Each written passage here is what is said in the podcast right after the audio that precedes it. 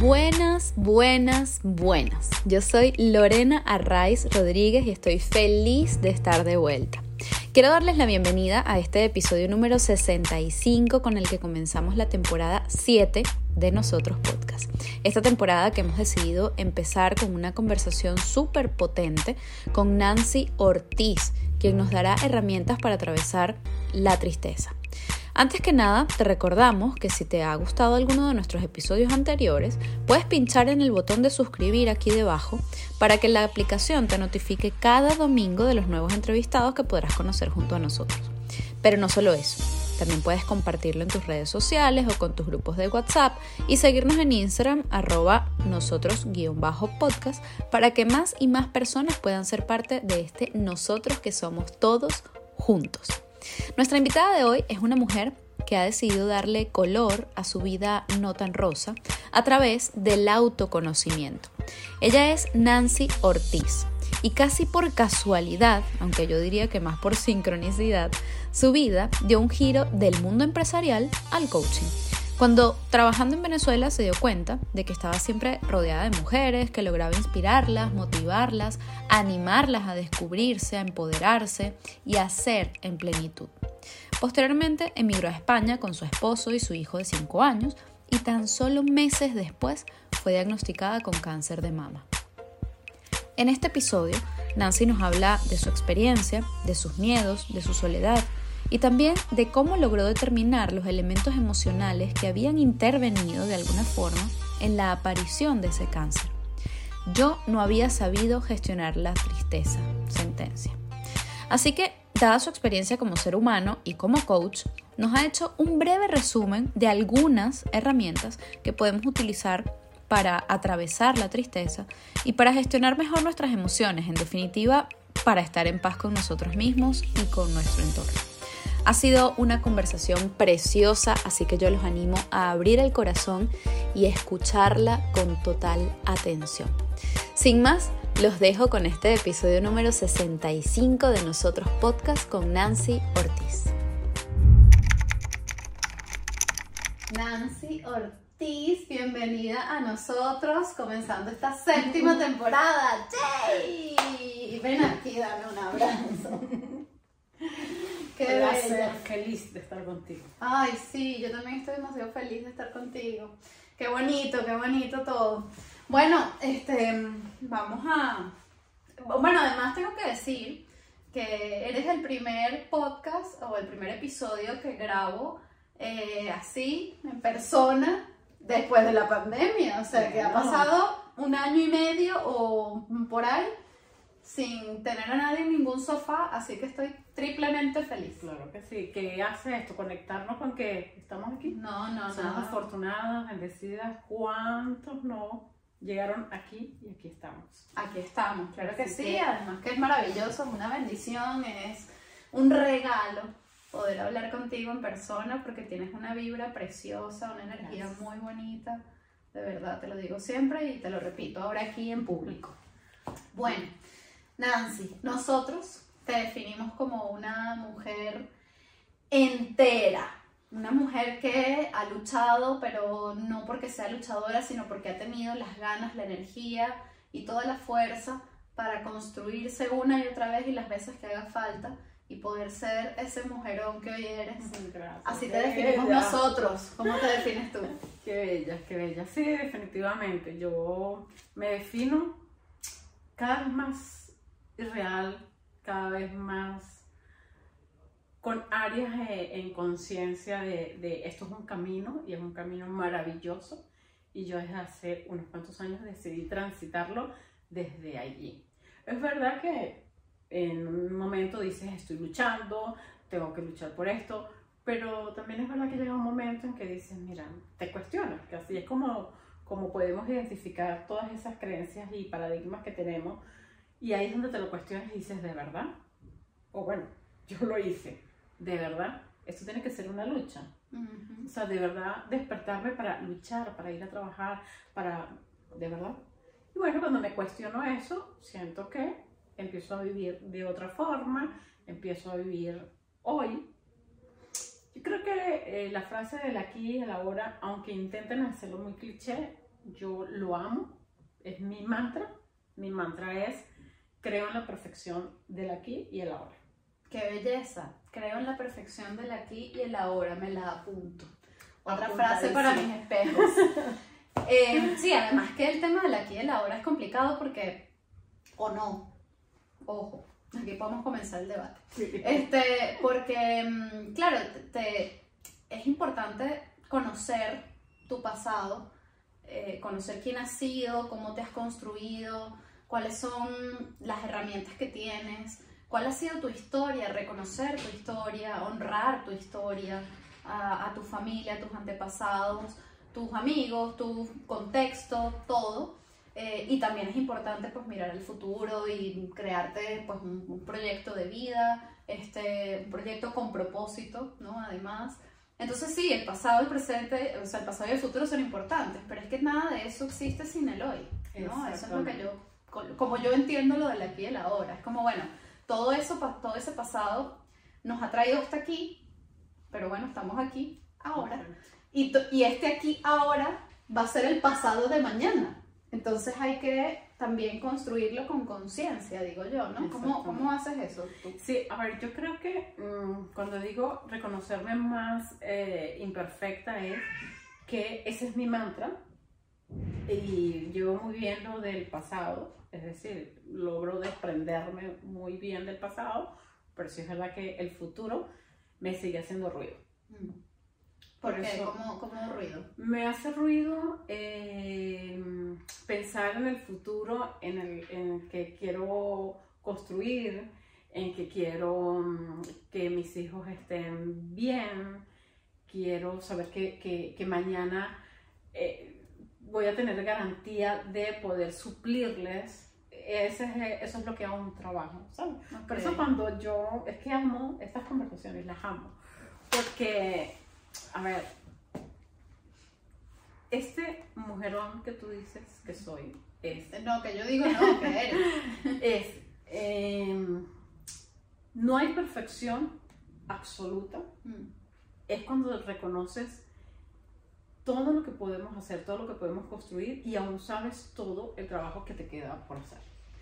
¿sabes? Entonces cuando hablo del futuro digo, ojo, eso es lo que yo estoy trabajando, porque no preocuparme por el futuro es algo que trabajo porque sale mis tal, mis miedos de, bueno, y entonces qué va a pasar mañana y económicamente si pasa esto y si aparece, no sé, otro desorden hormonal, X, Y, eh, eso. Así que eso aún lo trabajo, pero yo creo que el vivir aquí en la hora es algo, y ojo, y es algo muy personal, ¿no?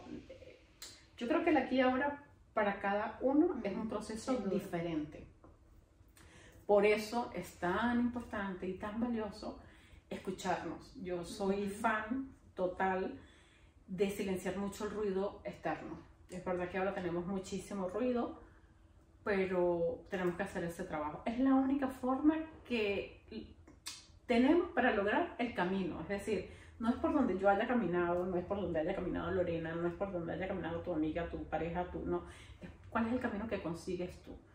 Porque cuando tú identificas, es este, esta es la forma que tengo de llegar a donde quiero hacerlo, nadie te va a alejar de ese camino, porque nadie te lo está imponiendo. Claro, eso, porque no hay imposición, porque es auténtico, ¿no? Yo creo que cuando descubrimos ese, mm, ese, sí, ese camino, ese recorrido, ese propósito que hablábamos también antes, eh, solamente desde allí podemos crearnos una vida auténtica, ¿no? De resto, mm, podemos, podemos vivir una vida, sin duda, pero posiblemente esa vida sea mucho más la vida de otros que la tuya, ¿no? Entonces, al final eso, sí, yo también lo veo como tú, ¿no? Lo que pasa es que es, complicado a veces, exacto, es complicado a veces discernir, tú dices, bueno, pero ¿cómo hago esto para que de verdad sea así? ¿Cómo, cómo estoy segura de que ese camino que estoy construyendo es mío o es el de otro, o sea. Sí, yo creo que se necesita mucha valentía. Creo que es la parte más dura de este, cuando decides esto. ¿Por qué? Porque dejas a mucha gente en el camino. Mucha gente no está dispuesta a acompañarte.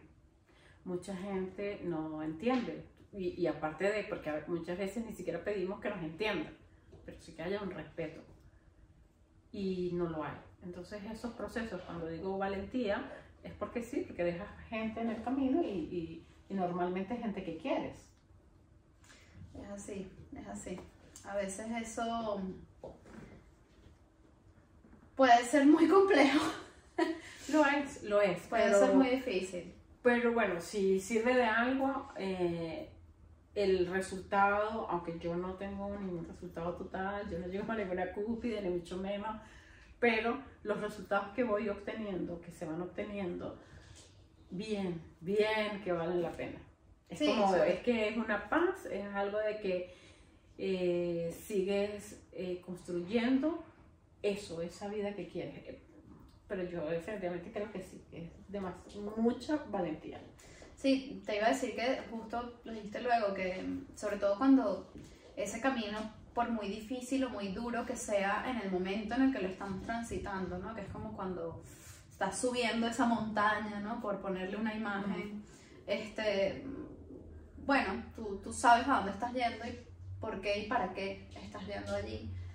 Y, y si esa razón te da paz y, y estás siendo auténtica y coherente con esa autenticidad y con esos valores y con lo que sientes y lo que crees, pues sin duda el camino va a llegar a buen puerto, ¿no? Creo yo. Sí, mira, has dicho algo súper valioso. O sea, ¿a dónde voy a ir? Esa es la montaña que yo decido caminar. Esa es la montaña que yo decido transitar. ¿Ves lo valioso? Es decir, no es llegar a un punto, a un camino, a un estado en los que los demás crean que yo debería llegar. O sea, no sé, si hablamos culturalmente, es que ¿qué debes hacer? Pues debes estudiar, entrar en una buena empresa, ganarte tu dinero, comprarte tu casa y, bien. O sea, ¿según quién? Entonces por eso es tan valioso lo que acabas de decir. Esa montaña que yo subo o el camino que yo decido transitar, como es mío, es lo que me va a dar paz. Y yo creo que esa es una forma de identificarlo. Si te da paz a ti, ese es el camino. Así es. Pero seguir el camino de los demás o con las expectativas de los demás. Sí, luego te pone mochilas que, eh, eh, siguiendo la, metáfora de, un camino ¿no? y de la montaña, te pone mochilas que, que, tienes un montón de piedras allí metidas ¿no? y que te pesan un montón que, que, no son tuyas. O sea, es como yo, este, por ejemplo, en el, en el camino de Santiago, me ven la, la imagen, ¿no? Claro tú estás haciendo el camino y, y, llevas tu mochila y el que va a tu lado lleva su mochila y cada uno lleva su mochila, pues en la vida es igual, ¿no? Y, y, si yo te veo a ti pues muy mal y que no puedes con el peso y tal, e intento ayudarte, porque bueno, te quiero ayudar, lo estás pasando mal, lo que sea, pues mm, bueno, vale, pero vas a llevar dos mochilas, o sea, ¿no? O sea, ahí hay que, hay que ser muy cuidadoso para no traspasar la línea entre... Eh, la desidia, ¿no? O el, o el egoísmo malsano, ¿no? Este, y, y, y, bueno, y por otro lado, pues ser eh, pues, empático, ¿no? Con el otro. Ahí hay un... Yo creo que es una línea muy delgada y muy, difícil de, de, poder ver. El tema de empatía, fíjate que mm, hago lo mismo, ¿no? Imagino el camino a Santiago. ¿Y sabes qué pasa? Que culturalmente seguimos con los paradigmas si yo veo que no puedes con tu mochila y yo cargo tu mochila, yo soy buena. Mm, claro. Y si veo que no puedes y no cargo tu mochila y sigo de largo, eres mala. Soy mala. Mm. Y no. O sea, yo tengo que saber cuáles son mis límites y yo me tengo que preocupar por mí y ver si yo puedo con mi mochila para irme a meter en el del otro. Es así. Porque yo creo que también tantos conflictos es cuando yo no puedo con la mía, entonces me la quito, la suelto y empiezo a meterme con la mochila de los Uy, sí. Qué buena imagen. Qué buena imagen esa. Me encanta, me encanta. ¿Sabes? Porque es que, no sé, es que lo he visualizado de esa forma. ¿Cuántas personas no hacemos en algún momento esto? Soy incapaz de luchar con mi mochila o de cargar mi mochila. Entonces, bueno, ¿qué es lo más fácil? Pues mira, la suelto. Pero ando ayudando al otro a cargar. Sí, lo mío. Eh, me han dicho por ahí en algunas ocasiones eh, ser ambulancia, ¿no? Yo, yo, yo he pasado por ahí muchísimas veces y al final es eso, este, eh, la persona que me hizo ver esto me dijo, claro, pero es que si tú eres ambulancia, eh, em, la ambulancia siempre va de última, ¿no?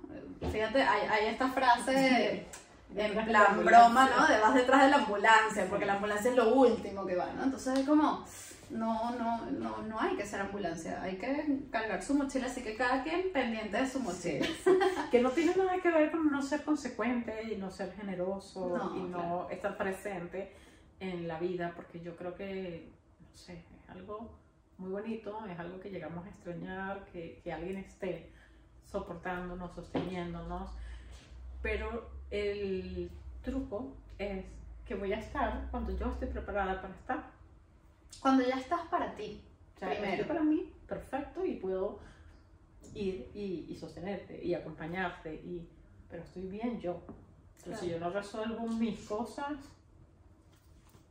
Sí, muy difícil que puedas resolver o ayudar a otro a resolver las suyas, ¿no? Bueno, hemos hecho una larga introducción, pero me ha encantado. Yo pudiera seguir en esta línea, vamos, horas. Y además que me encanta hablar contigo, tú lo sabes. esta es la introducción. Este, bueno, ya hemos hablado de varias cositas. Pero bueno, yo quiero saber, Nancy, cómo, cómo llegas tú a este, a este camino, ¿no? De, de a, todas estas herramientas que tienes, que ya nos vas a ir hablando de ellas. Pero cómo, o sea, tú, hay, hay, mucha gente que piensa o bueno, yo he escuchado personas que, que, me han dicho, es que en el momento en el que eh, te pasa algo, ¿no? O pasa algo muy duro, muy fuerte, muy difícil a tu alrededor y te toca directamente, entonces allí es cuando, digamos, despiertas, ¿no? Y, y, y te das cuenta que, que, que, no puedes con tu mochila o que te pones a revisar qué es lo que tienes en la mochila, ¿no? Este, ¿Cómo fue en tu caso este, este proceso de descubrir las herramientas que hoy tienes para afrontar tu vida, además eres coach mm. y, y, te comenzaste a preparar hace mucho tiempo, entonces, ¿cómo ha sido, digamos, ese, ese proceso? Sí, a ver, definitivamente, eh, sí es verdad que yo he tenido una experiencia muy fuerte en mi vida, bueno, realmente dos, muy fuertes, eh, pero no, o sea, no, no llegó la experiencia para yo tener las herramientas. Fíjate, yo mm, estudiaba, me gustaba mucho estudiar. Eh, si es verdad que había hecho dos, tres carreras universitarias. Ojo, no porque tenga edad para tener tres carreras universitarias, siempre lo digo, eh, es que no terminaba una y empezaba la otra, porque bueno, nada, me gustaba estudiar, bien. Empecé eh, con negocios muy joven. Eh, yo siempre he sido muy aplicada, me gustaban los negocios, me gustaba negociar, me gusta la gente. Y empecé a asesorar, mm, estudié ciencias gerenciales, fue la última carrera universitaria que estudié y empecé a asesorar a una empresa. ¿Y cuáles fueron las otras dos? Informática y administración. Y la última fue ciencias gerenciales asesoro a un señor que tenía una empresa y el señor tenía mucho éxito y no sabía ni por qué lo tenía. Entonces él me contrata para asesorar y hacer todo, eh, ayudarlo con la formación, la estructura de la empresa. Resulta que yo empiezo a ver más allá. Y digo, pero este señor, ¿por qué tiene tanto éxito y tal? Y si yo lo hiciera así, yo hiciera esto y tal.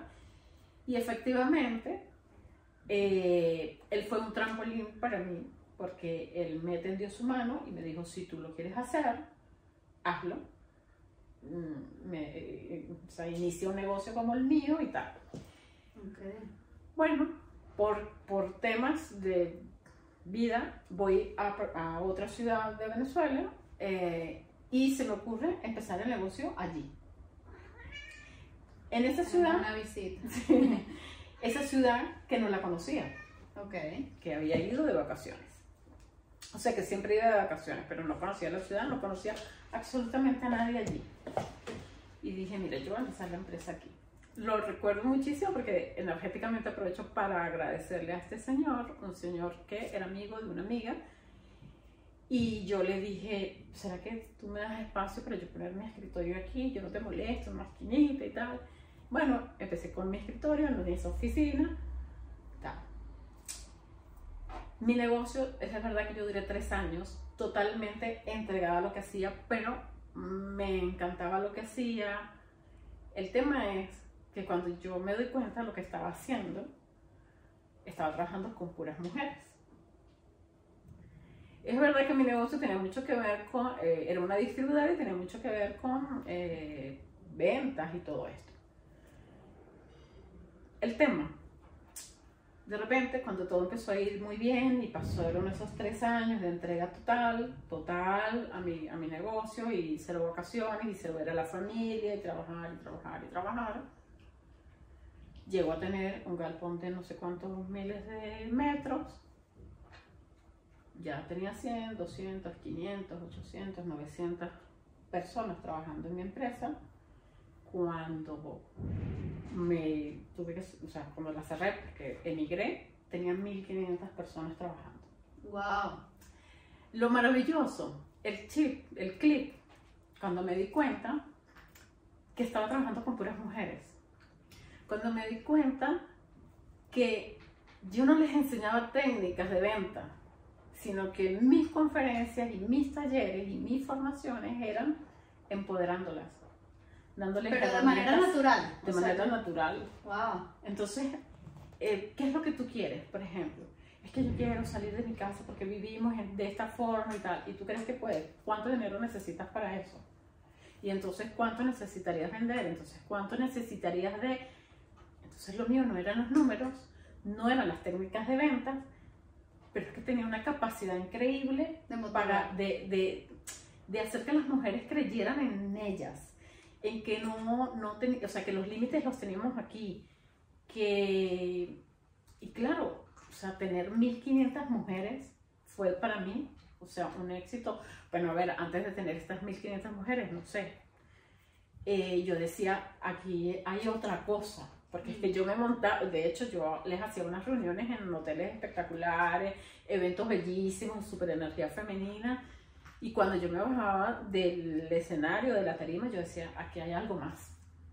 Y entonces ahí algo más fue cuando busqué certificarme como coach. Ok. Estabas en Venezuela. Estaba en Venezuela. Justamente, bueno, porque nada, todo fluye. La Universidad Central de Venezuela hizo un convenio con la Universidad de Berlín, que es el Instituto ISF de Coaching, y llevaron esto por la central. Total que hago el coaching a través de la Universidad Central de Venezuela. Y ahí fue donde dije, claro, esto era lo mío. Bueno, ya lo había, ya lo había ido descubriendo en el camino. ¿no? Claro, pero era como que, ¿sabes? Como que tengo la herramienta, como que tengo el, el título, ¿sabes? Como que ya no es solamente, Ya no es intuitivo nada ya más. no es intuitivo. Y bueno, afortunadamente eh, la empresa estaba muy bien, así que yo tenía personas magníficas trabajando conmigo y dejé el, de, ya pude salir de allí y de, de la oficina y tal, y empecé a hacer coaching a empresas y a personas y, y eso era lo que hacía antes de venir. Ok, y entonces tú decides venirte. ¿En qué año fue esto? ¿Venirte? 2016. 16. Eh, y dices, bueno, me voy a España. ¿Cómo fue eso así? ¿Así me voy? ¿O, o pasó algo? O sea, porque a, a todas estas, eh, de nuevo, es como que, como, a- que, que ha activado ciertas cosas en tu vida, ¿no? Entonces, el, el proceso migratorio, este descubrimiento me parece precioso y además eh, desmonta un poco ese mito del que yo hablaba de te tiene que pasar algo para que tú Sí. encuentres esas herramientas, ¿no? Este, o busques dentro de ti cosas, ¿no? Que es lo que creo que nos falta más, aprender a buscar, ¿no? Eh, pero además, bueno, el proceso migratorio siempre eh, eh, tiene sus dificultades, ¿no? Para, para algunos más y para otros menos, pero, pero es un proceso importante en la vida de cada persona. Eh, ¿Cómo fue en tu caso en 2016? Sí, a ver. eh, ¿Por qué saliste de Venezuela? Sí, quiero rescatar algo que dijiste, porque bueno, no sé, creo que es como un aporte. No, o sea, eso, nosotros estamos acostumbrados a que nos tiene que pasar algo. De hecho, ya lo repetimos tanto que creemos todo que es así. De hecho, lo escuchamos en historias, en documentales, y es que le pasó esto y a raíz de esto, no digo que no suceda, pero ¿qué pasa? Cuando yo empecé a estudiar, con, a trabajar con mujeres, el proceso comenzó en mí. O sea, yo hice mucha terapia, todo lo holístico lo amaba, yo tenía una conexión, yo sabía que en mí había algo especial, y esto lo digo con todo respeto y no es faranduleo, no es, ¿sabes? Pero esta es una de las cosas que tenemos que hacer, reconocernos cuáles son nuestros talentos. Y así como digo, los números no son mi talento, pues mira, esto sí, yo sabía que había una conexión, yo sabía que cada vez que yo hablaba con una mujer lograba muchas cosas. Así que yo empecé el camino del autoconocimiento y del el amor propio, de conocerme a profundidad, mucho antes de yo emigrar. El tema de la emigración, para nadie creo que es un secreto, tema Venezuela. Mi emigración no fue fácil, sobre todo porque yo no lo decidí. Es decir, no voy a decir que nadie me obligó, pero no fue una idea que salió de mí. Yo nunca quise salir de Venezuela. Aparte yo tenía un fenómeno del que tampoco hablaba por respeto a, pero justo en el momento que yo salí de Venezuela, la situación estaba, económicamente estaba difícil, pero yo tenía un fenómeno en mi empresa. Yo seguía creciendo Claro. y seguía creciendo y buscaba otras líneas de negocio que me ayudaban a crecer. Entonces yo no tenía ese tipo de inconvenientes económicos y todo esto. Pero sí, llegó la inseguridad. Me tocó la puerta y alguien muy poco amable me puso algo aquí y me dijo, bájate del coche. Y ese día dije, no solamente soy yo, no solamente es mi empresa, no solamente soy lo que estoy logrando, es mi hijo. Mi hijo estaba muy pequeño y me puse a pensar, si me hubiese pasado algo, mi hijo estaba tan pequeño y todas esas cosas, y aparte ten- tengo, eh, tengo un esposo y en ese momento mi esposo era mi, mi, mi grillo cri cri aquí, deberíamos irnos, deberíamos irnos. En ese momento le dije, mira, sí. O sea, Claro. sentí, me sentí, de hecho, es parte, era parte de mi proceso. Yo estaba trabajando en, en todo esto de autoconocimiento, yo estaba trabajando esa energía eh, masculina, por llamarla de alguna forma, tan fuerte que yo tenía, porque yo decidía todo. eh, tal. Y entonces, en medio de mi proceso de autoconocimiento, y decía, bueno, y si yo dejo que sea mi pareja la que decida y no siempre las decisiones las tome yo. Claro. En medio de ese proceso dije, venga, vale, sí, nos vamos. Pero para mí fue muy doloroso, fue muy triste, este, porque todo lo que en teoría yo quería trabajar en lo que me daba, me apasionaba, la libertad financiera, mi familia, todo lo tenía. Y dije, nada, ver cómo todo, o sea, lo físico, todo, o sea, todo, y decir, bueno, dos maletas y te vas. No fue fácil, aparte al llegar, este, yo, bueno, eso, pues, como siempre, queriéndolo resolver todo y que para el niño fuera lo menos, lo menos duro posible, de sales de una casa donde la tienes todo, donde ha sido tu hogar durante, por cinco años y de repente llegas a una ciudad, a un país y a un piso donde no tienes absolutamente nada. Entonces esa velocidad que yo misma me impuse de tienes que resolver. O sea, tienes que conseguir un trabajo, tienes que hacer esta casa, tienes que armar esto, tienes que hacer colegio, tienes que... O sea, que no hubo tiempo para... Estoy triste, estoy triste, estoy triste, esto no es lo que yo quería, yo no quería salir de Venezuela. No me permití esa, esa tristeza. Y lo digo claramente porque después de esto vamos a conversar qué pasó, cuáles fueron las consecuencias de eso, pero que tener las herramientas no te exime, que por eso es que yo quiero hablar de tanta realidad. Y fíjate que es que no fue eso, sino que ya yo, yo tenía mis herramientas y sabía que no estaba gestionando mi tristeza. No estaba preparada para dejar a mis padres, no estaba preparada para dejar a mis amigos, para dejar lo que había construido, no. Y, dura- y cuando llegamos, entonces fue cole, es que el niño lo tuviera todo, que la casa, que cómo construyes, cómo el miedo que te da, vienes con tus ahorros, si consigues un empleo hoy o si vas a durar seis años, para, eh, seis años, perdón, seis meses para conseguir un empleo, todo esto fue generando tristeza, angustia en mí. ¿Y cómo, cómo se gestiona la tristeza? O sea, estás diciendo, yo tenía las herramientas y aún así no estaba gestionando bien mi tristeza. La ¿Cómo mochila. gestionamos la tristeza, Ah, Nancy? Pero yo, pero yo creo que definitivamente es la mochila. O sea, es, eh, ya va. Abrirla y ver hay no. No, no, dije, ya va, déjame quitarme la mía un momentico porque que no estoy pudiendo con esto. Ok.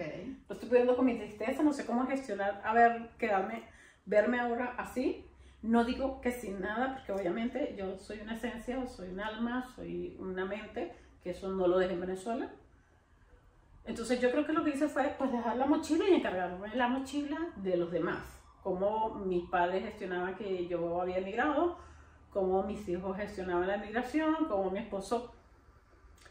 Y lo dejé allí. Entonces no gestioné mi tristeza. Que la tristeza se puede gestionar. Sí, totalmente. A ver, nosotros nos hemos empeñado en decir que tenemos emociones negativas y emociones positivas. Y que, bueno, la tristeza es una emoción negativa. Yo lo veo desde otro punto de vista. Yo creo, las emociones son nuestras, forman parte de nosotros, por lo tanto, eso es negativo y positivo. Yo creo que el no saber gestionar. ¿Y cómo gestionamos? Cuando identifico qué siento. Mira, ¿cuántas veces en sesiones a las personas les cuesta, les cuesta, les puede costar la hora de sesión para decirme cinco emociones que estén sintiendo? ¿Y eso qué Eso es falta de autoconocimiento. Eso es falta de ponerle nombre a lo que yo siento. Porque siempre me pasa que cuando me dicen, no, estoy, ¿cómo estás? Bien, ¿cómo estás? Mal. Pues mira, bien, mal, a mí no me dice nada. Claro, Yo quiero que me digas que tienes rabia, que estás decepcionada, que tienes tristeza, que estás frustrada, que... Entonces, ¿cómo, se, ¿cómo lo identifico? ¿Qué es lo que siento?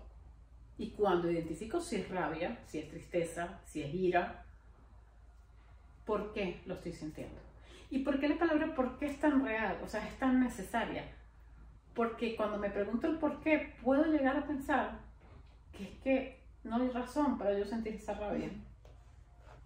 Pero es que creemos que sí, que, me tiene que dar rabia. Pero si yo me pregunto, ¿por qué tengo rabia? Vale, ponte que sí, que tienes un motivo para tener rabia. Entonces viene la segunda, la tercera pregunta. ¿Puedes hacer algo? esa rabia que sientes, ¿puedes hacer algo al respecto? Yo tengo rabia porque tengo 10 kilos de sobrepeso. ¿Tú puedes hacer algo al respecto? Sí. O sea, tengo rabia porque salí de la tienda y el vestido me quedó y me puse mil tallas y no me veo bien y tal. Tengo mucha rabia. ¿Puedes hacer algo? Sí. Puedes buscar ayuda, puedes identificar si es emocionalmente, si es físicamente, si tienes trastornos, si tienes, o son hormonas X, Y, Z.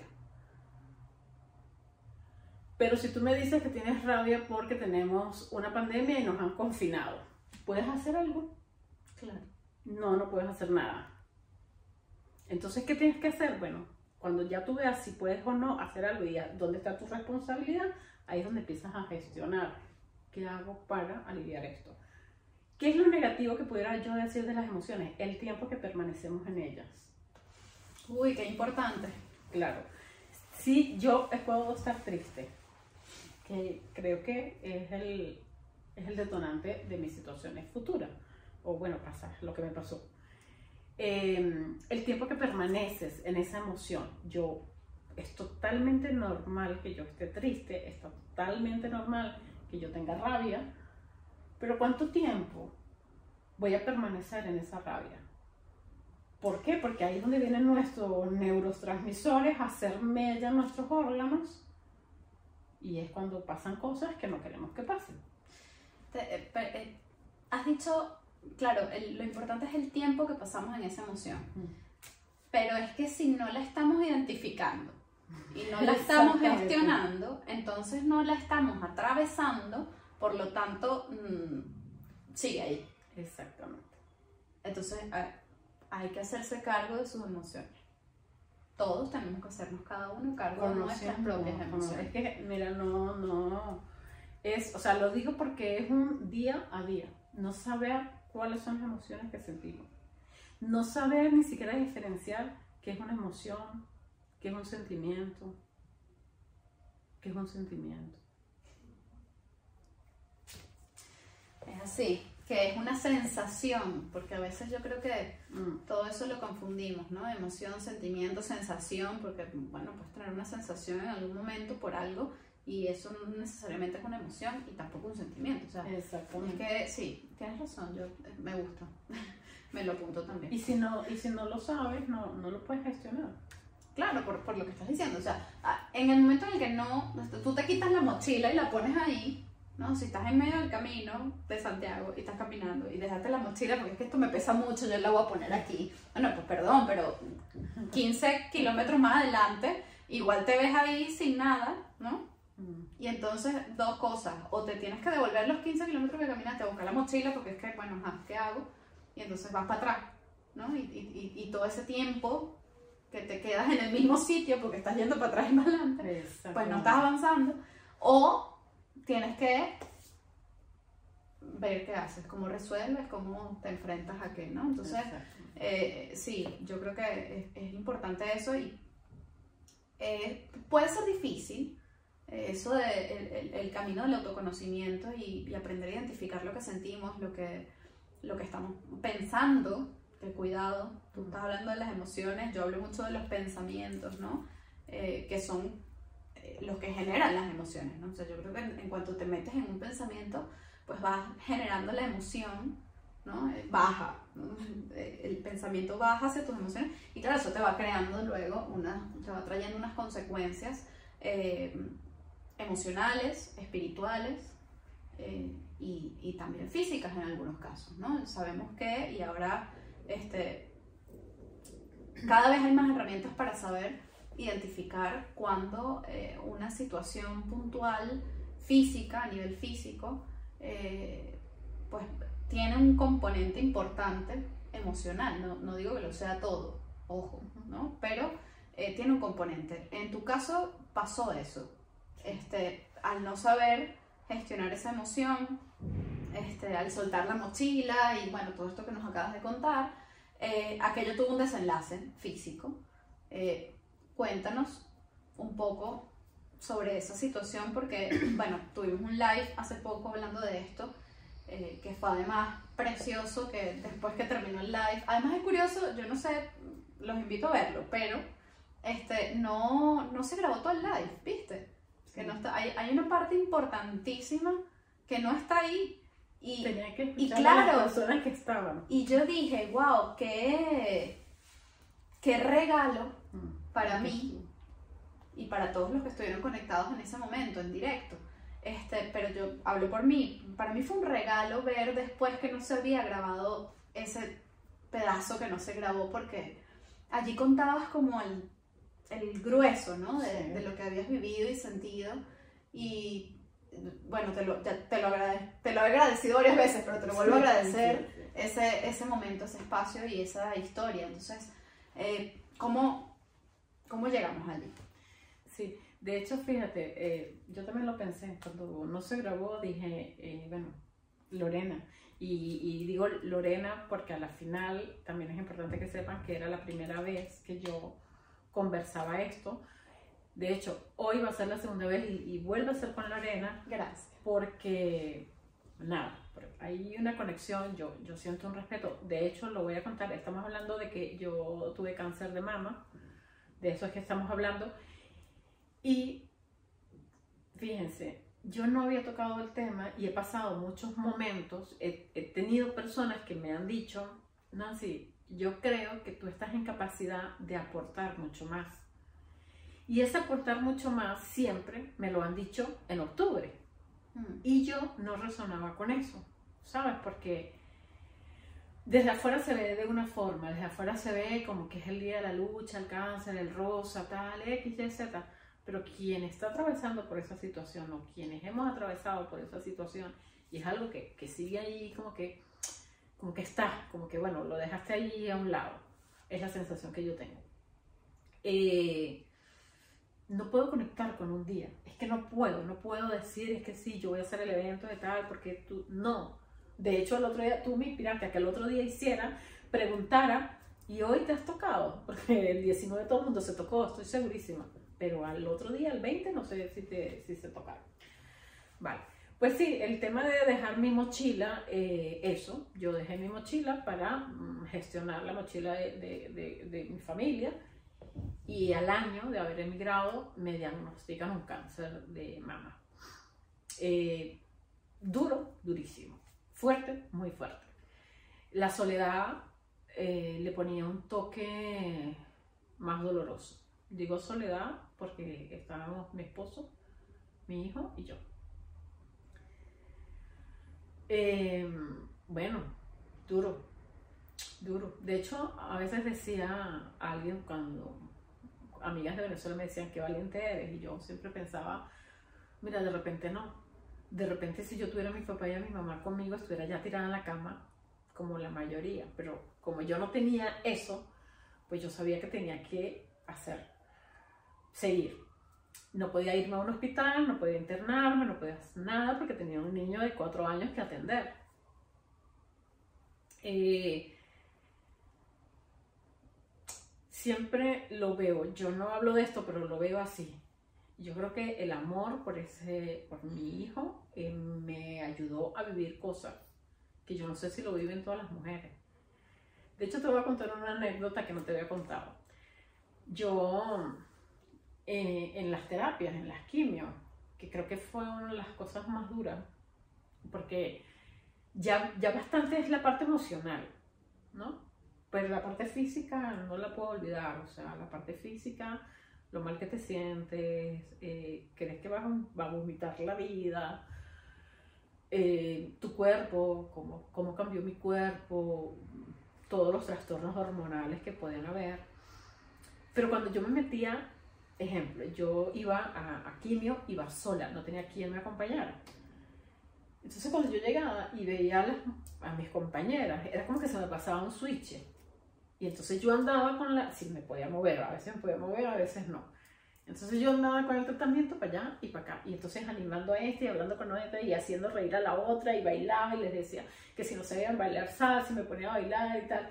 Y las enfermeras siempre me decían, Nancy, que te sientes, que tú no estás aquí de visita.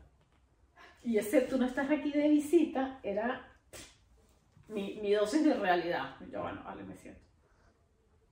¿Sabes? Pero era bueno, aún en ese momento yo creo que yo intentaba darle a las mujeres. Bueno, porque es un propósito de vida que tienes en cualquier circunstancia. Sí, y dije, bueno, mira, pero bueno, eso, mm, ¿qué quieres que te diga? Es un proceso muy doloroso y para que quede la parte positiva de esto es que no fue eso lo que me dio mis herramientas, yo ya tenía mis herramientas. Y como ya tenía mis herramientas, fue que pude identificar qué pasó. ¿Y qué pasó? Pasó que no fui capaz de gestionar mi tristeza. Pasó que no me di el tiempo que yo necesitaba. Pasó que creí que le tenía que poner la mascarilla a los demás. Y no me la puse yo. Ese ejemplo del avión siempre, siempre es muy bueno para estas cosas, porque yo creo que eso que te dicen en el avión que parece una tontería, de las instrucciones que te dan las azafatas, ¿cuántos escuchan las instrucciones de las azafatas? Nadie escucha las azafatas, o bueno, muy poca gente, ¿vale? Y claro, cuando te dicen, eh, si baja la mascarilla, necesito oxígeno, tal, póngase usted la mascarilla primero y luego a los menores que viajen con usted o a las personas dependientes que viajen con usted.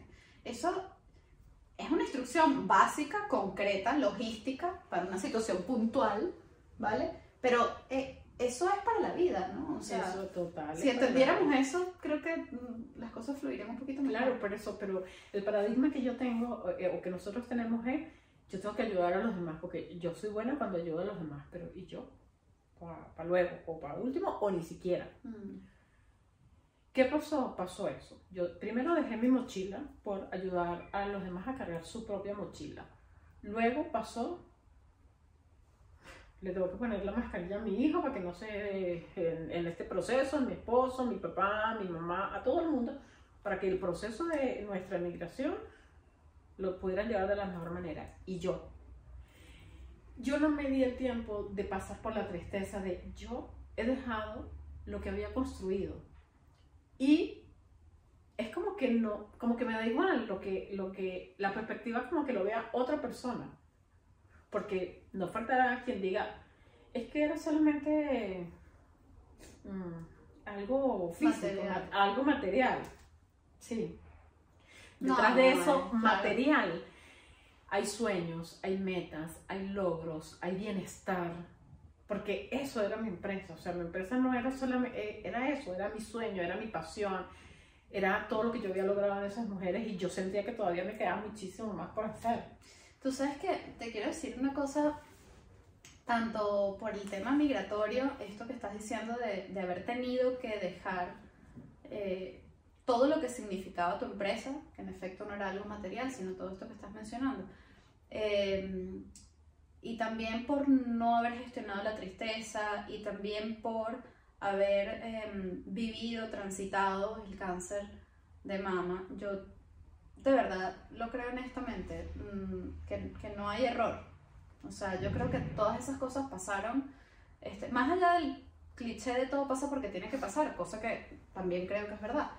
Este, yo creo que además no es que solamente pasa lo que tiene que pasar y como tiene que pasar y cuando tiene que pasar, sino que no hay error. Es decir, yo creo que todas esas cositas te fueron, eh, fueron poniendo piedritas en el camino para que tú pudieras eh, luego escalar, ¿no? O sea, no sé si me explico. Y al final, lo que quiero decir con todo esto es que, que a veces tenemos que vivir cosas que son muy duras, que son muy complejas, que no las entendemos, que no las que, incluso no las aceptamos, que creo que la aceptación, hablábamos antes de empezar a grabar sobre la aceptación y, y, claro, cuando no aceptamos es cuando más nos ¿no? damos golpes y golpes. Pero al final, si tenemos la certeza, que hay muy pocas en la vida, si tenemos la certeza de que eso que estamos viviendo es lo que tú decías al inicio, la perfección del aquí y el ahora, yo creo que no voy a decir que no duele, duele. Pero, pero, pero ese dolor se atraviesa desde un lugar más sano. Y, y, y yo creo que tú has podido hacerlo.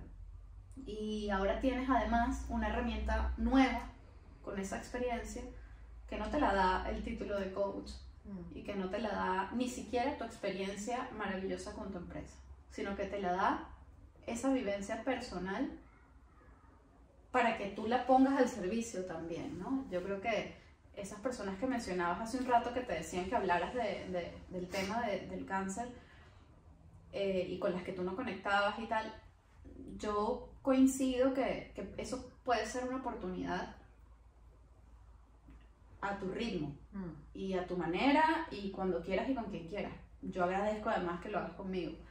Eh, pero puedes, puedes estar abriendo una ventanita, ¿no? O una puerta a, a poner esa experiencia tan personal y tan difícil al servicio.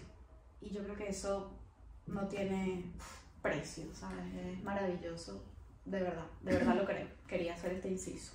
Sí, pues mira, ese inciso, como tú lo llamas, creo que tú misma no has visto la capacidad, o sea, el, el el valor de lo que has dicho. Mira lo potente que ha sido. Cuando me preguntas, me lo has preguntado ya varias veces, ¿cuáles fueron tus herramientas? Y a eso voy. ¿Cuáles fueron mis herramientas para superarlo? Mira lo potente que has dicho. Mi herramienta fue esa. Es decir, a ver, que soy humana, que cuando me decían que esta quimio no, que tal, que hay que hacer otro ciclo, que esto, que lo otro, yo, de hecho, yo no, nunca le dije a mis, nunca no, yo en esos momentos no le dije a mis padres que yo tenía cáncer. ¿Por qué? Porque mis padres estaban en Venezuela y porque solamente de pensar el sufrimiento que iban a tener teniendo un océano de por medio, sin poder hacer nada, yo decía, no, no tiene sentido. No los quería hacer sufrir. No sé si lo hice bien, no sé si lo hice mal, pero eso fue lo que hice. Lo hiciste lo mejor que pudiste. Pero eh, llegó una quimio que fue muy fuerte. De hecho, yo, yo, yo sacaba fuerzas, pero yo sé que mis fuerzas eran desde el amor. Mira, tan del amor que yo estaba totalmente destruida, no sé qué, casi que me arrastraba de mi habitación al baño, sola, esto. Pero cuando yo sabía que mi hija iba a llegar del cole, yo me bañaba, me maquillaba, me peinaba y yo, divina yo, para que mi hijo nunca... Recuerdo un día que lo llevé a la quimio, que te contesto, y yo, no sé, la vida es bella, se quedó, o sea, yo le decía, o sea, un niño de 5 años en una unidad de quimioterapia y yo contándole que era que mamá necesitaba vitaminas, porque mamá esto, porque a, a mi forma le conté. Y, ya, y mi hijo sabe, sabe lo que estaba pasando, porque llegó un momento en que él me dijo, yo siempre había tenido el cabello muy largo y, mi cabello era mi cabello, podía estar, lo amaba, tal, y él también amaba mi cabello. Porque de niño era con lo que jugaba, con lo que se dormía y tal. Y sin yo decirle nada, pero bueno, se lo decía muy amorosamente, él un día me dijo, con los ojos llenos de lágrimas, me dijo, mamá, por favor, no te cortes el cabello, mamá, por favor, como mi abuela no. Mi abuela tenía, su abuela tenía cáncer y no tenía cabello. Y para mí eso fue justo yo ya iba a cortarme el cabello porque bueno, las enfermeras te decían que era más sano, que los niños no, no había, o sea, que se los explicara y tal. Bueno, yo le puse tanta energía al cabello que sí es verdad que mi cabello se cayó y tal, pero, pero bueno, se cayó como por, por, por zonas. Eh, la chica que, que me cortó el cabello me lo cortó tan amorosamente que bueno, me quedó bien, en fin que todas estas cosas son realidades, que todas estas cosas no son superficialidades. No, ay, que solamente es el cabello, el cabello crece. No, hay cosas, hay emociones y hay que ser real. O sea, que más que yo dijera aquí, ay, no, sí, todo perfecto, el cabello no. No, o sea, si el cabello dolió, si los vómitos estuvieron, si yo sentía que a vomitar la vida, en fin. Pero cuando yo identifiqué que a lo que vamos, yo identifico por qué yo tenía cáncer, yo ya había estudiado, eh, yo estudiando inteligencia emocional, había estudiado mucho el impacto de nuestras emociones con nuestros órganos. Entonces era clarísimo por qué el cáncer, mi cáncer había sido en el seno. Lo identifico y después de que lloré, me sentí miedo, me voy a morir, mis hijos, ah, bueno. Después de que pasó todo eso, me doy cuenta de que empiezo ya a conectar con mis herramientas, empiezo a conectar con mi espiritualidad, empiezo a conectar con todo eso. También estaba sola, que para bien o para mal estaba sola. Entonces, no había nada que me podía distraer, no había nada que me podía darle otra mirada al cáncer. Mi esposo se iba a trabajar, mi hijo se iba al colegio y yo me quedaba con este inquilino que se quería quedar instalado en mi cuerpo. Y yo le decía, mira, ¿tú sabes qué? yo te voy a hacer la vida tan imposible en mi cuerpo, inquilino, que tú no te vas a quedar aquí. Y bueno, eso fue lo que hice. Entonces, ¿cómo le hacía yo la vida imposible a ese inquilino para que no se quedara? Pues obviamente le hacía un ambiente hostil. Comía puro brócoli. Porque era lo que me provocaba. Recuerdo que solo me, me provocaba el brócoli, el yogur griego, cuando eso, y bueno, ya después empecé a comer todo verde y empecé a ver dónde estaba, dónde estuvo mi miedo, dónde estuvo mi tristeza, a qué fue eso que yo no enfrenté. Lo saqué y empecé a gestionarlo. Lo gestioné de tal manera que siempre digo todo, o sea, Dios por encima de todo, pero yo siempre pensaba eh, y, y visualizaba como junto con Dios, entonces, no sé, teníamos unas luces y tal, y, y, yo veía las células malas hablando con las buenas, diciéndole porque es que yo, porque tú, porque la tristeza, pero ya, pues tú te vas a morir y tal. Y así fui visualizando Qué bello, me encanta mis células. Así fui visualizando mis células. Hasta que, bueno, llegó un día en que me vuelven a decir, no, hay que seguir, permanece allí. Y entonces yo dije, bueno, nada, me voy a morir. Me voy a morir y bueno, yo tengo que hablar con mis padres y, y, hablé con mis padres y se los dije y tal. Y entonces ya no hubo esa resistencia de que no voy a hacer todo por, eh, porque, morir, porque, no, porque no me quiero morir. Pues sí, tenía miedo, tenía miedo por los niños, pero después dije, si yo estoy atravesando esto, es por algo. Y ahí fue donde empecé a conectar y ya solté el miedo. Ya solté el miedo a morirme, ya solté el miedo a tal y ahí vino mi sanación. Hacerse cargo de su mochila, ¿no? O sea, básicamente es eso. Ahí, sí. ¿Qué, es lo que siempre digo? ¿Qué fácil? No. ¿Que es algo momentáneo? No. Que corres con una cantidad de emociones, de cosas que te cuestionas. Imagínense que yo, mire, voy a ser tan real que, que es que como yo nunca había hablado del tema, pero te lo voy a contar mira, yo he llegado a cuestionarme esto. O sea, o bueno, debería cuestionármelo, pero resulta que no me lo cuestiono. Por eso es que yo hablo de tanta realidad y tanta imperfección. Porque pero si no te lo cuestionas, no te lo cuestionas, no deberías cuestionar. ¿Ves? Ahí estamos entrando en lo que... Exactamente. ¿Por qué? Porque si yo digo, Pues mira, yo ahora mismo es que tengo ya un año eh, en una etapa donde no me siento cómoda porque yo mido, no sé, unos 50 y no sé cuánto y tengo 10 kilos de más. Entonces, el debe ser es que, ah, pero estás sana, ¿sabes? Pero superaste el cáncer, ¿qué importa que tengas 10 kilos de más? Y resulta que no, toda esa, toda esa es otra mochila más con la que tú cargas, que sientes, el, que sientes temor, que yo siento temor, que con el COVID, yo tuve COVID y como yo había tenido cáncer, pues obviamente también casi me muero eh, por el COVID. Estuve ingresada, estuve tres semanas en el hospital. Entonces, yo es que, que mi sistema inmune, sí, yo intento todos los días, hago mi trabajo espiritual, mi trabajo conmigo, mi trabajo de, de alejarme con, con, lo que yo no vibro, de que arriesgarme a que la gente no me entienda, eh, dejar amistades a mitad de camino, eh, no negociar mi paz. Entonces yo voy haciendo mi trabajo. Pero es verdad que, por ejemplo, yo no puedo decir, ay, qué chévere yo con mis 10 kilos de más. Pues no, es que no me nace decir qué chévere yo con mis 10 kilos de más, pero sana. No, yo sigo haciendo el trabajo. Claro. Y de eso se trata. Pues ahora estoy intentando identificar por qué no puedo quitarme los 10 kilos, ahora que estoy reteniendo. ¿Sabes? Parece que no llega ninguna cúspide. Es como que. Bueno, pero yo creo que, a ver, yo no sé lo de la cúspide. yo no sé si hay una cúspide O sea, yo creo que simplemente una vez que uno empieza este proceso de, de autoconocimiento y de profundizar en uno mismo y y de identificar pues lo que siente, lo que piensa, ¿no? tus emociones, tus pensamientos, lo que quieres para tu vida, eh, cuáles son tus valores, cuáles son tus sueños, cuál es tu propósito, ¿no? Cuando entras como en todo eso, este, bueno, entraste, no hay vuelta atrás, pero tampoco hay, creo yo, no lo sé, igual sí, pero mm, yo creo que no hay una cúspide a la que llegas y luego desde allí ves la vida, ¿sabes? Abajo, ¿no? Yo creo que cada día hay un nuevo reto, en cada etapa de la vida tenemos un nuevo desafío, eh, se presentan cosas permanentemente en ese aquí y ahora, eh, van pasando cosas y bueno, siempre te tienes que eh, enfrentar esas cosas cuestionándote por dentro, ¿no? Para ver qué de las herramientas que traes,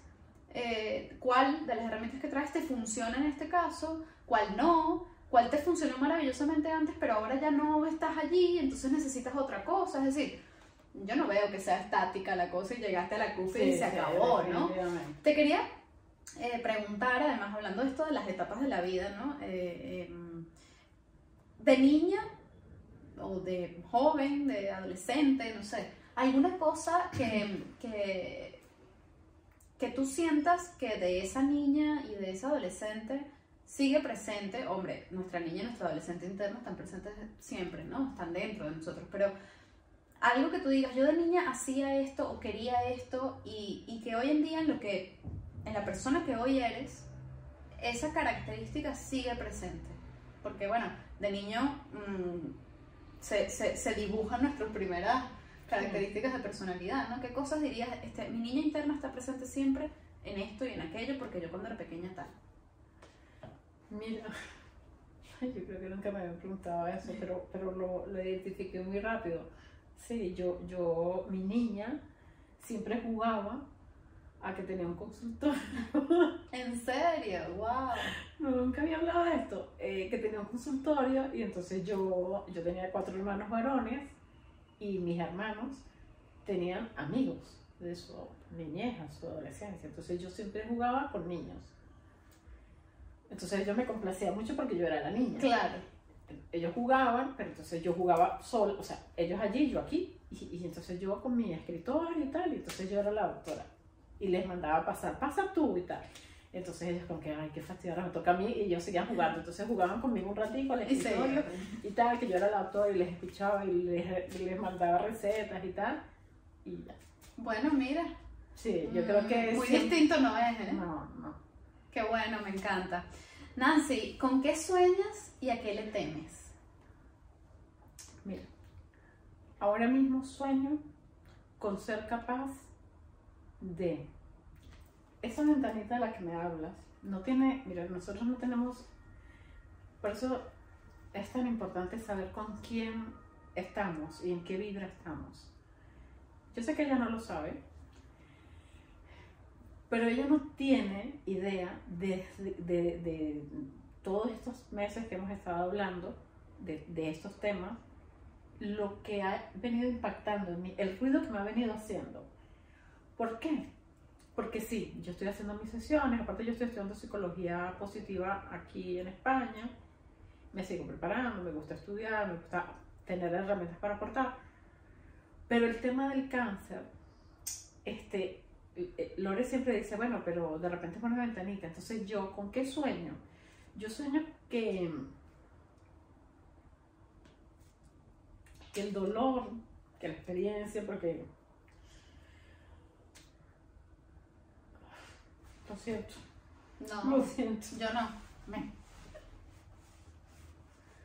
Ay, lo siento. No, no lo sientas. Eh, es decir, que, que eso, que ese dolor, que ese miedo, porque al final el miedo está allí, no sabes si te volverá a suceder, si no te volverá a suceder, cada seis meses cuando vas a exámenes, no sabes qué va a pasar. Yo sueño con ser más útil, yo sueño con hacer algo que yo pueda decir ahora, esa, con la misma emoción que yo te contaba mis 1500 mujeres, yo quiero hacer algo así. Yo sueño con irme otra vez a la cama con esa sensación de que lo di todo y pude aportar a mujeres y, y vi, experimenté cómo una mujer podía lograr lo que lograse a nivel emocional, personal, cuando siempre cuando vemos yo cuando veo en las noticias no sé alguna algún fallecimiento por violencia de género o violencia de cualquier tipo siempre digo porque es como que me hubiese gustado estar allí. Siempre tengo esa sensación de porque yo no conocí a esa mujer porque porque no hablamos porque no pude hacerle ver otra cosa porque cuando estamos metidos en situaciones difíciles no vemos otra perspectiva. Yo sueño con eso y no sé aún cómo hacerlo Wow. Pues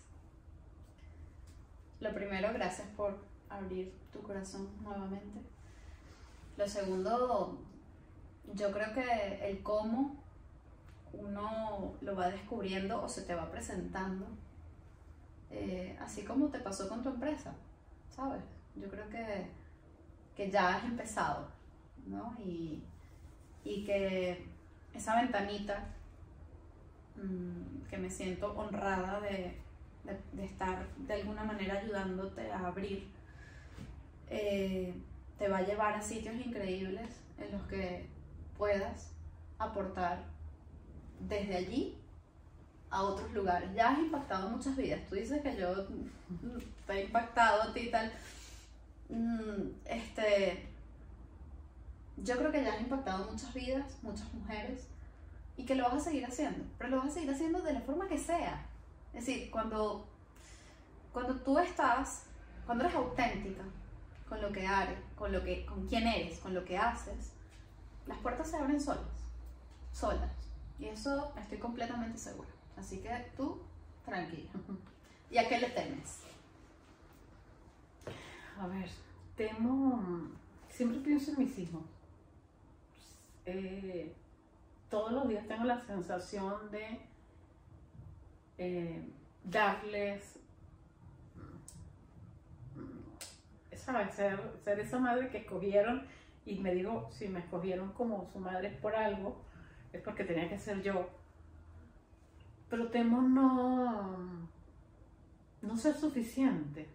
No, siempre yo puedo de repente lidiar con el no ser suficiente en otros aspectos de mi vida pero en ese creo que no lo he logrado. Creo que no temo no ser suficiente para ellos. Bueno, es un tema complejo. Sí, pero... Pero estoy segura de que, de que lo eres y eres más que suficiente. Eh, y que en efecto ellos te escogieron a ti y tú los escogiste a ellos. Eh, por una razón muy especial, muy bonita, como todas las madres escogen a sus hijos y todos los hijos escogemos a nuestras madres. Así que allí hay mucho aprendizaje, mucho amor y muchas cosas bonitas que van a pasar. Nancy, tienes, dijiste que llegaste en 2013. 16. Ah, perdón, 16. Bueno, ya para cerrar, te quiero preguntar qué significa eh, Venezuela para ti ¿Y cómo crees que podemos desde nuestra trinchera cada uno reconstruirnos como, como sociedad, como gentilicio? Mira, Venezuela es el amor de mi vida. Yo sé que hay gente, comentarios, creencias, X, pero para mí Venezuela es el amor de mi vida. De hecho, no, obviamente que no voy a negar una situación, una situación política y tal, pero para mí Venezuela es su olor, sus carreteras, su verde, sus playas, eh, las experiencias vividas, o sea, yo no hubiese querido salir nunca de Venezuela, nunca.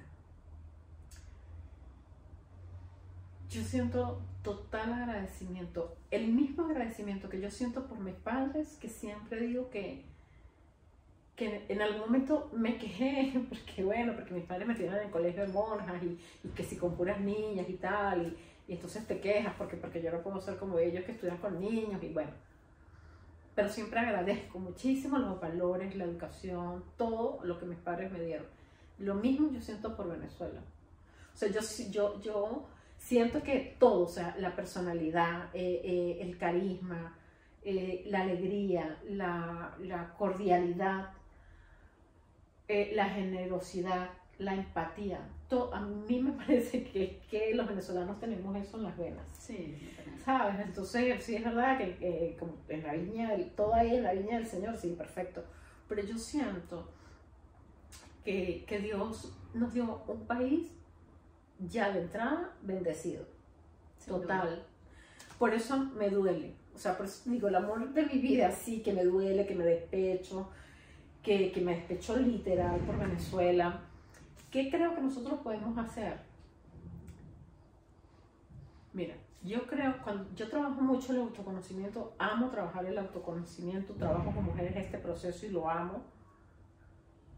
Y, y, y digo, si nosotros, cada uno de nosotros invirtiera un poco de tiempo en hacer este proceso interno, vamos a hablar de los venezolanos, donde quiera que estemos, en Venezuela, afuera, tal, si cada uno de nosotros hiciera ese trabajo, ¿qué no pudiéramos lograr como país? Sin duda. O sea, yo sí creo que allí está la reconstrucción. O sea, yo pienso que la reconstrucción de Venezuela parte desde el interior de cada uno de nosotros. Estoy totalmente de acuerdo con eso.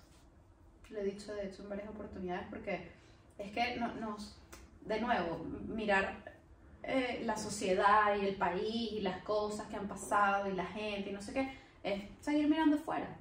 Y al final la solución siempre, siempre, siempre está dentro de cada uno de nosotros pero si no nos conocemos, pues no, no podemos, no, no, sabemos cómo ayudar, no sabemos cómo, y es más fácil eh, el juicio.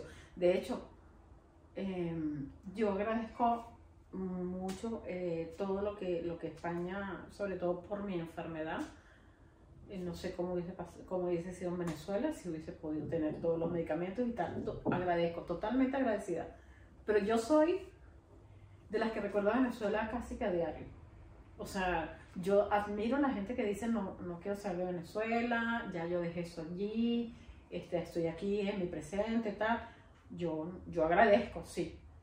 Pero yo tengo a Venezuela súper presente, súper presente. Es más, soy necia. Soy necia porque me como una fruta y digo, pero no sabes con la Venezuela. Sabes que en estos días ahí tengo y te voy a dar para envidia de todos. Mangos pequeñitos, amarillos. Chica, como los mangos de uno de Venezuela. Tú sabes que yo crecí de pequeña, rapidito, ya con esto termino.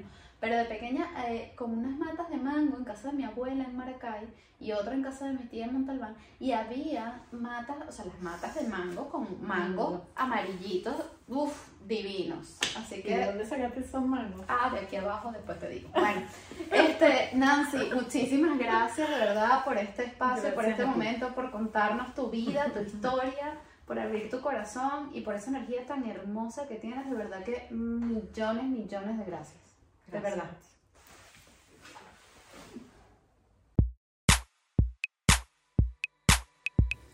Esto es Nosotros Podcast, producido y conducido por Lorena Arraiz Rodríguez con Patricia Ramírez en la edición, música original de Diego Miquilena y animaciones de José Gregorio Ferrer. Recuerden seguirnos en nuestras redes sociales arroba nosotros-podcast y suscribirse en cualquiera de nuestras plataformas, YouTube, Spotify, Google, Apple, para que podamos estar más conectados y, muy importante, para que podamos compartir opiniones, sugerencias y peticiones, porque nosotros es eso, un punto de encuentro para recordar que somos tan solo una gota en el mar infinito de nuestro gentilicio.